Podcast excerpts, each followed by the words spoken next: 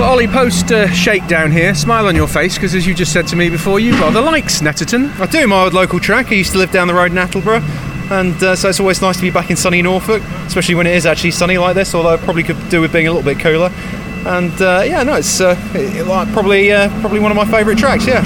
You're in that uh, cohort of drivers who are in the hoping for a better Snetterton than Knockhill, aren't you? Let's be fair. Well, I don't think I can have a have a worse Snetterton than Knockhill, frankly, but uh, it was pretty much uh, as dire as it gets, unfortunately. But just yeah, no luck all weekend.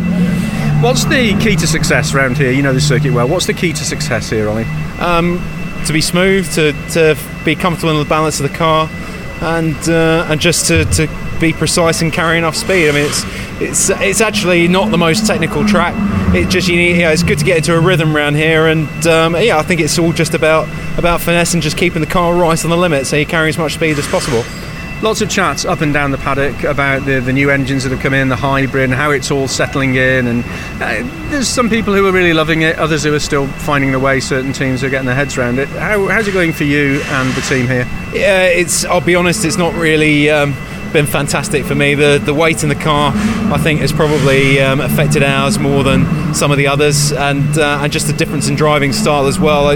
Yeah, me in particular, out of the four of us, it, uh, yeah, I've struggled to adapt with it. Really, it is a different driving style, and um, and the, just the other aspect is well, I've never been the best qualifier, but I've always been a good racer, and it's um, it's harder to know, with the the quality of the cars and um, and you know the lack of the the, um, the success ballast, you know, with the hybrid not being as powerful for mixing up the grid, it's just just made it a bit harder for me to make my way through. And with the added weight of the car, if I do make my way through, then it makes me vulnerable later in the race because I've hurt the tyres.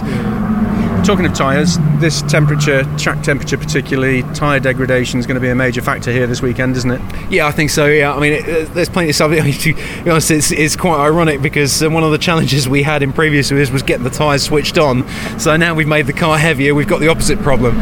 Um, but uh, but I think yeah, we've, we've got all the tricks to to look after it. It just comes down to you know who's going to take the most chances with it. Really, I think.